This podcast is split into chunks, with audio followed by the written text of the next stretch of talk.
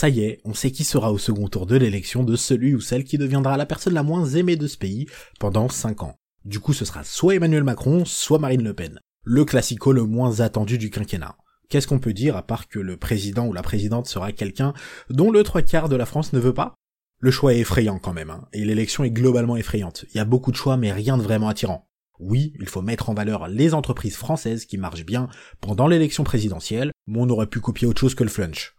Après, franchement, on le savait un peu tous grâce au sondage. On en a d'ailleurs pas mal parlé des sondages pendant l'élection en disant qu'ils biaisaient l'élection et que du coup il fallait les interdire. Mais j'aimerais qu'on les interdise parce que c'est juste un putain de spoil. T'imagines, ça fait 5 ans que t'attends la nouvelle saison d'une série et un an avant la sortie, t'as toutes les semaines dans les journaux une prédiction quasi exacte de ce qui va se passer. C'est juste chiant en fait. Bon, après il y a des choses, même sans sondage, c'est pas un spoil. Anne Hidalgo qui a un pourcentage similaire au taux de liquide non alcoolisé dans le sang de Gérard Depardieu, c'était prévisible. Le socialisme est mort deux fois en deux élections sans qu'on l'ait ressuscité entre les deux. La performance est plus que notable. Anne Hidalgo derrière Jean Lassalle au présidentiel, c'est censé être le point de départ d'un roman d'anticipation. Pas la réalité. Il y a aussi Nathalie Arthaud, Philippe Poutou, Nicolas Dupont-Aignan, Fabien Roussel, Yannick Jadot et Valérie Pécresse qui ne dépassent pas les 5%. La tristesse de cette élection pour les républicains est incalculable, mais Quotidien les remercie d'avoir choisi Valérie Pécresse comme candidate, ils ont du contenu à recycler pendant 5 ans. Et on a Éric Zemmour à 7%. Quel plaisir et quel coup de froid. Il s'est pris un coup de clim monstrueux. Si les climatisations dans les stades au Qatar sont aussi performantes que la clim qui vient de se prendre, ça va être un désastre écologique.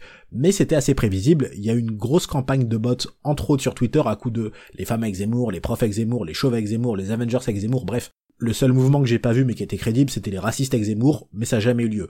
Pour en revenir aux bots, ils peuvent faire autant de bruit que possible sur les réseaux, les bots, ils ont pas de carte d'électeur. Il y a même un jeune militant d'Éric Zemmour qui expliquait qu'il ne comprenait pas l'écart entre Mélenchon et son candidat préféré, en se basant sur une donnée très fiable, le nombre de vues sur les réseaux. Sauf que Zemmour, c'est comme la télé-réalité, le trois quarts des gens qui regardent désapprouvent et sont là pour se moquer. Il en a donc conclu que des militants de Mélenchon avaient bourré les urnes. Il y a quand même beaucoup de similitudes niveau QI entre les partisans de Zemmour et ceux de Trump. Après, avec un QI à un chiffre, c'est plus simple d'être très proches les uns des autres. Et puis juste au-dessus en troisième position, on a Jean-Luc Mélenchon la propagande Mélenchon n'a finalement pas fonctionné. En vrai, j'ai l'impression qu'elle a même été un peu contre-productive pour certains. Dans mon cas, par exemple, j'envisageais de voter pour lui pour plusieurs raisons, et je suis pas de ceux qui détestent la personne, même s'il y a des choses sur lesquelles il m'énerve beaucoup, mais le fait de voir tout le monde essayer de forcer le vote Mélenchon, surtout avec le jugement de valeur clairement pas caché derrière, a fini par me faire voter blanc. Je me dis tout le temps que les militants et les sympathisants, ils sont à l'image du candidat, et une fois ce candidat élu, bah, ils compteront beaucoup dans la société. Sauf que la petite majorité de personnes qui étaient parties pour juger tous ceux qui feraient un autre choix qu'eux, bah ça fait plus flipper qu'autre chose. Après, tous les militants et les sympathisants de Jean-Luc Mélenchon ne sont pas à mettre dans le même sac.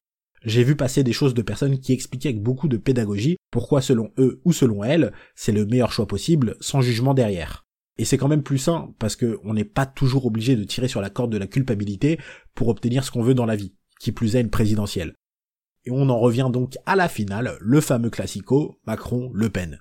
Oui, encore une fois, le choix est effrayant, d'autant plus que Le Pen se rapproche de plus en plus de Macron et qu'elle a eu une stratégie très intelligente ces derniers mois. Plutôt que de rester sur ses positions, on va dire entre gros guillemets polémiques et clivantes sur l'immigration, l'islam, bref, on connaît, elle est partie sur le pouvoir d'achat, et c'est malin vu le contexte actuel et vu l'adversaire du second tour qui incarne tout l'inverse. Avec l'écart qui se resserre entre les deux, on se dit que ça va être chaud, mais il reste encore le débat d'entre-deux tours, durant lequel Marine Le Pen avait réussi à se voter avec beaucoup de classe en 2017.